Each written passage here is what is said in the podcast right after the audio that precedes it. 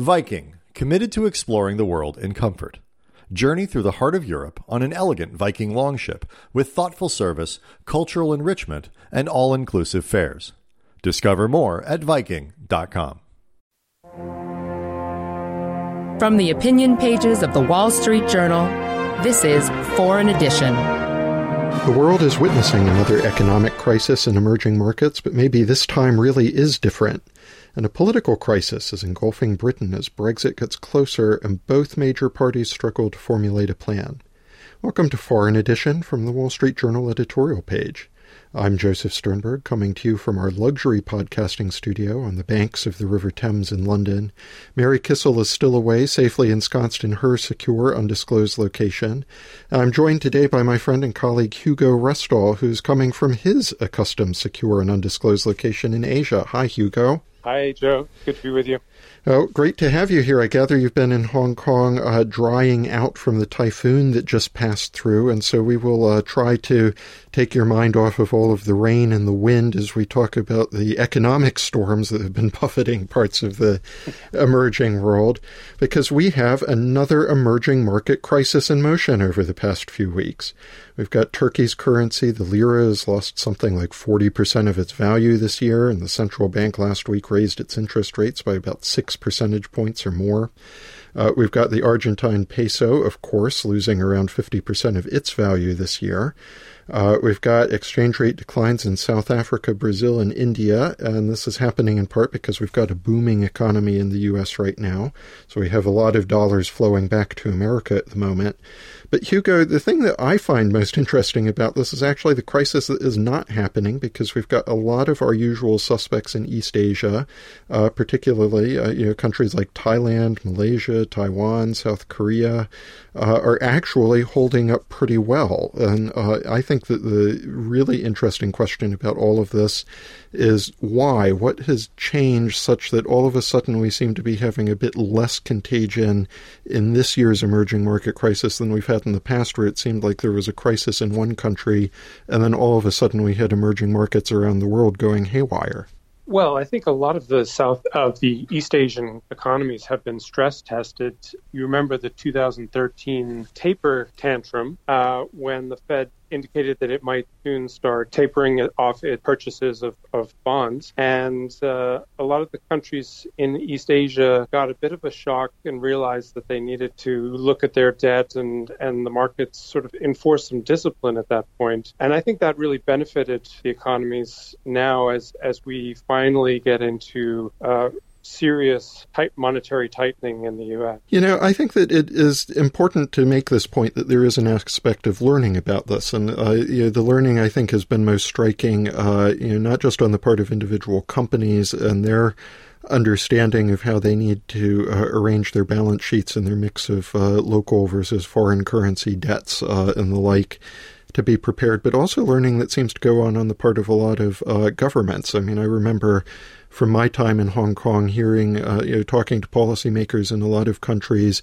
who had been really battered terribly during the East Asian financial crisis in the late 90s and took great pains uh, to learn policy lessons from that. And yeah, that strikes me as a really important point to, to think about here because it goes to show that actually the markets will reward better policy making. There isn't an element of uh, inevitable victimhood about some of these global capital flows that actually, uh, you know, if policymakers and businesses are careful enough, uh, investors will reward that. Right. I definitely think after the 1997 Asian financial crisis, governments took a lot of lessons. Uh, if you look at some of the more vulnerable countries in, in Asia, such as Indonesia, they controlled their government spending after that, and uh, they've limited their fiscal deficit uh, to below 3% of, of, GDP. Countries have also increased their foreign exchange reserves, which, of course, is a buffer.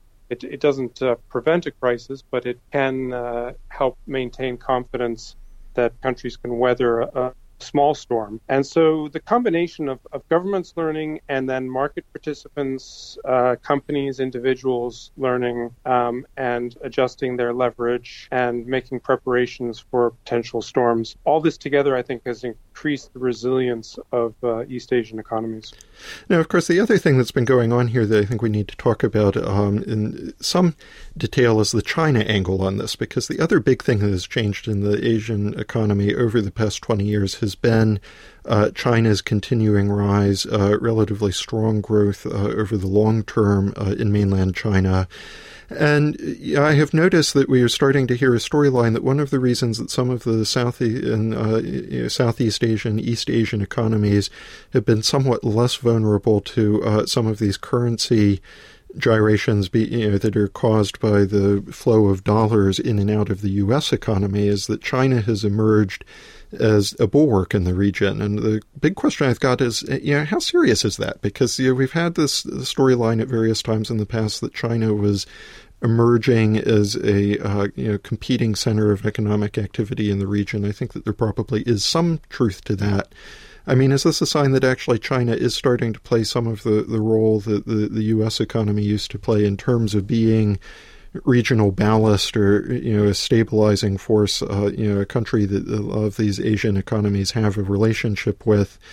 You know, so that those trading ties can offset some of the changes that happen with the U.S. Certainly, China has gained a reputation of being less vulnerable to crises, and that's based on its experience in 1997 and 2008. But China is not uh, really a buyer of last resort in the region. I mean, its economy is also facing some pretty severe headwinds at the moment, and uh, it, I don't think it's in a position where it could, um, you know, bail out its its neighbors. It's it's looking at um, self-preservation at this point. A lot of its its problems are internal um, rather than uh, connected to the trade wars or necessarily the, the Fed tightening. Um, it's got uh, a natural structural slowdown occurring at the same time as it built up a lot of debt uh, over the last decade, uh, corporate debt in particular. Um, and so its its potential growth rate is slowing,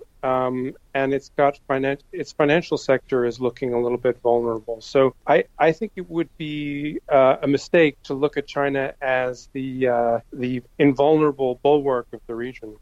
Well, uh, that actually then raises in my mind another big question that always comes up in a lot of these discussions. I mean, we started our chat about this emerging market situation in uh, East Asia in particular, thinking in terms of learning and what uh, some of these smaller economies, their policymakers, their businesses had learned from uh, previous episodes of uh, you know, financial economic stress, especially the, that 97 East Asian crisis you know, I wonder sometimes what are China's, you know, spurs for learning in, in, in this sense. I mean, because they have, um, you know, they were very concerned about the uh, 2007 2008 financial panic that unfolded in the West. I mean, we've talked in the past about the extraordinary measures that Beijing took to try to uh, unleash more credit into the economy, to try to buffer themselves against that. But I mean, are, you you you start to wonder. I mean, what are they actually learning as time goes on about uh, how to you know better protect themselves against the kind of crises that you know even a large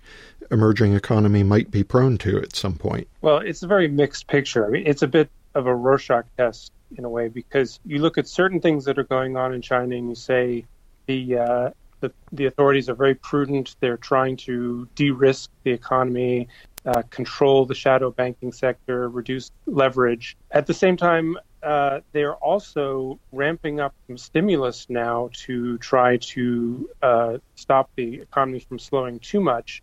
And they're using a lot of the same uh, methods that they used after the 2008 crisis, which is increase infrastructure spending and allow local governments to borrow uh, in order to finance these projects. And uh, that, so that they're really two opposite uh, trends, and it's interesting to watch analysts uh, try to assess which of those trends is going to be dominant. Uh, at the moment, you have them both working at cross purposes, which is very confusing. But my guess is that that the letting the local governments off the leash, so to speak, um, create its own momentum, which is then very hard to um, put back in, in the in the bottle. So uh, they've recently allowed local governments to issue bonds and encourage the banks to buy those bonds, finance uh, new infrastructure projects, which the central government is approving. And as these work their way uh, through the system, we start to see that investment come on stream. Um, the, the level of debt in the economy will start to rise again, and uh, the economy may grow a bit, a bit faster, but the risk will also increase. I think that ultimately is what I've always found so perplexing about this. And again, it is such a striking contrast to uh, what you see in a lot of other parts of the region. The the fact that uh, you have a uh, crisis in some of these smaller economies, and because they are smaller, they have no choice uh, but to learn from that, to try to reform. Uh, to get the budget and credit creation under control, uh, to try to better protect themselves in the future. I, I do think that China is probably suffering from the fact that its size allows it to continue to do more of the things that it has been doing all along, such as uh, credit creation, even if it's trying to find new ways to um, issue bonds within the economy that might uh, be a little more efficient. Um, and you know, you, you, you do wonder how much longer can they continue, uh, you know, going down that path of trying the same things that they've been doing all along, um, you know, before that kind of model really catches up to them? Right. In 2015, they had a little bit of a of a crisis with the stock market crashing and some capital flight, and they tightened up the uh, capital controls, which has isolated them more from the, the world economy. So that discipline is is not there to the extent that it was pre 2015 when they were talking about internationalizing the yuan and they were relaxing capital controls. So they were starting to get some uh, market discipline uh, coming in through through those those open doors. Now they've closed the doors again, and uh, they don't have the benefit, as you say, of the bond market vigilantes, uh, as as Clinton put it. Um, uh, in the 1990s, I mean, that, can be very beneficial in, in terms of spurring uh, structural reforms that, that then lay the, the groundwork for prosperity and growth.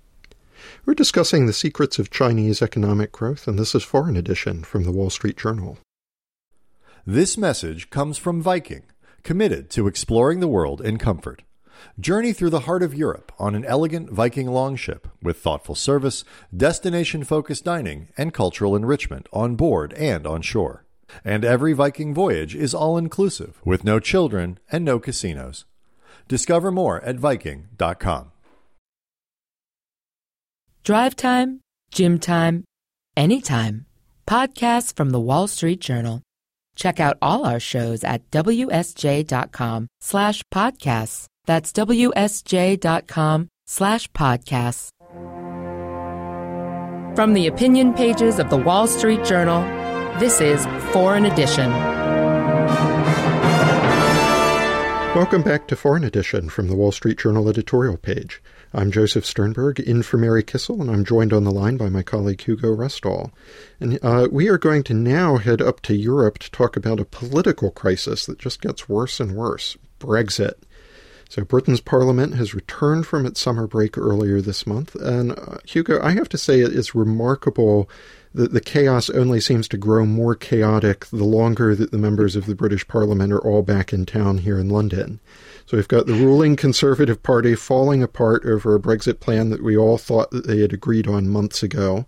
We've got the opposition Labour Party not able to decide whether or how it wants to oppose Brexit.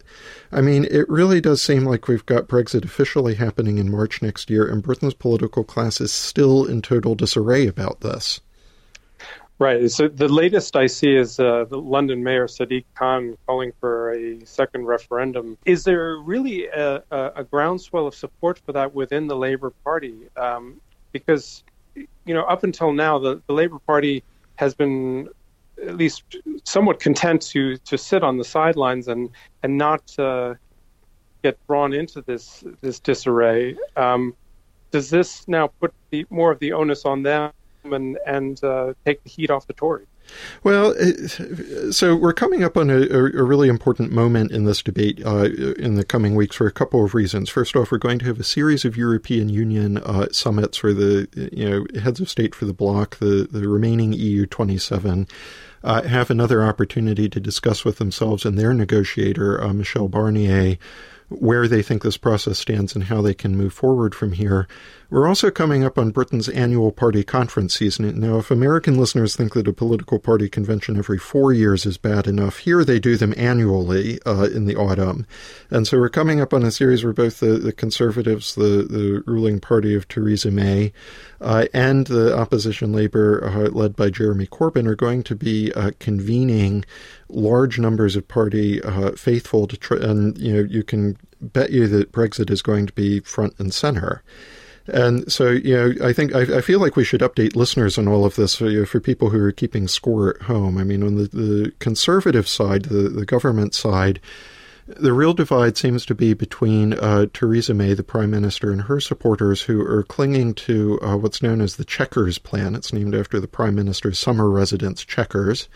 Uh, which is where this was negotiated. It's it's uh, meant to be a roadmap for something that the government could agree that they want to push for in terms of a future trading relationship with the EU. But you've got a bunch of conservative politicians uh, within the Tory party who are sniping about that, who are claiming that it would be a sellout, that it wouldn't deliver a full Brexit. Meanwhile, on the Labour side, you do now have some of these calls for a second referendum, but you also have a, a, a emerging faction uh, suggesting that really the way out of this is a proper parliamentary election, either sometime later this fall or in the spring, to, to pass a verdict on this. I actually think that that is probably the more dangerous outcome here because that uh, you know, the prospect of another election, if there's a real danger that uh, the conservatives lose it, that is how you end up with, uh, you know, a far left radical like Jeremy Corbyn becoming the prime minister. Mm-hmm.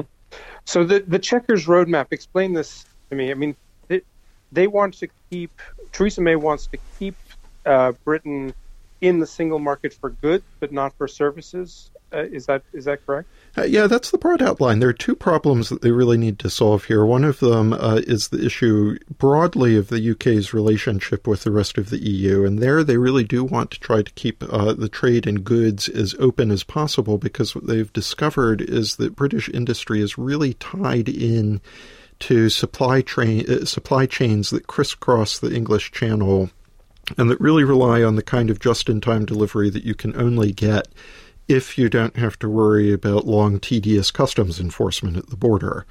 So that's one problem that Chequers is supposed to solve. And then the other problem that they have to uh, try to avoid is imposing any kind of customs checks along the border between Northern Ireland and the Republic of Ireland. And this is because uh, a lot of listeners, uh, you know, won't be aware the the Good Friday Peace Accord in the late 90s that really tried to settle the sectarian conflict in Northern Ireland left a lot of ambiguity about the nature of that border and how hard a border it should be. And really, it was premised on the idea that both sides of it would be in the EU so that you could have free trade and free movement between them.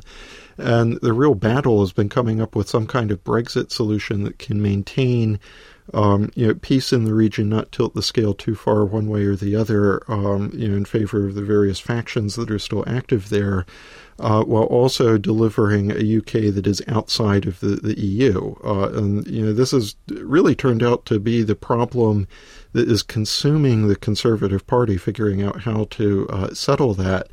And it's amazing because it was a real sleeper issue. Hardly any of the uh, you know pro Brexit politicians talked about the Ireland situation at all before the referendum. Mm-hmm. So uh, w- when this uh, when they go to the EU with this proposal, uh, so far the EU seems to have said uh, no to everything that the UK has proposed. What are the chances that uh, they they accept something close to the Chequers plan? Well, I'm, you know, it's not necessarily looking very good because I think that uh, the hmm. other thing that a lot of the Brexiteers uh, underestimated when they got into this process was the depth of EU conviction on a lot of these issues, and uh, there is a tendency to under, underestimate how red some of these red lines actually are on the, the side of the EU 27.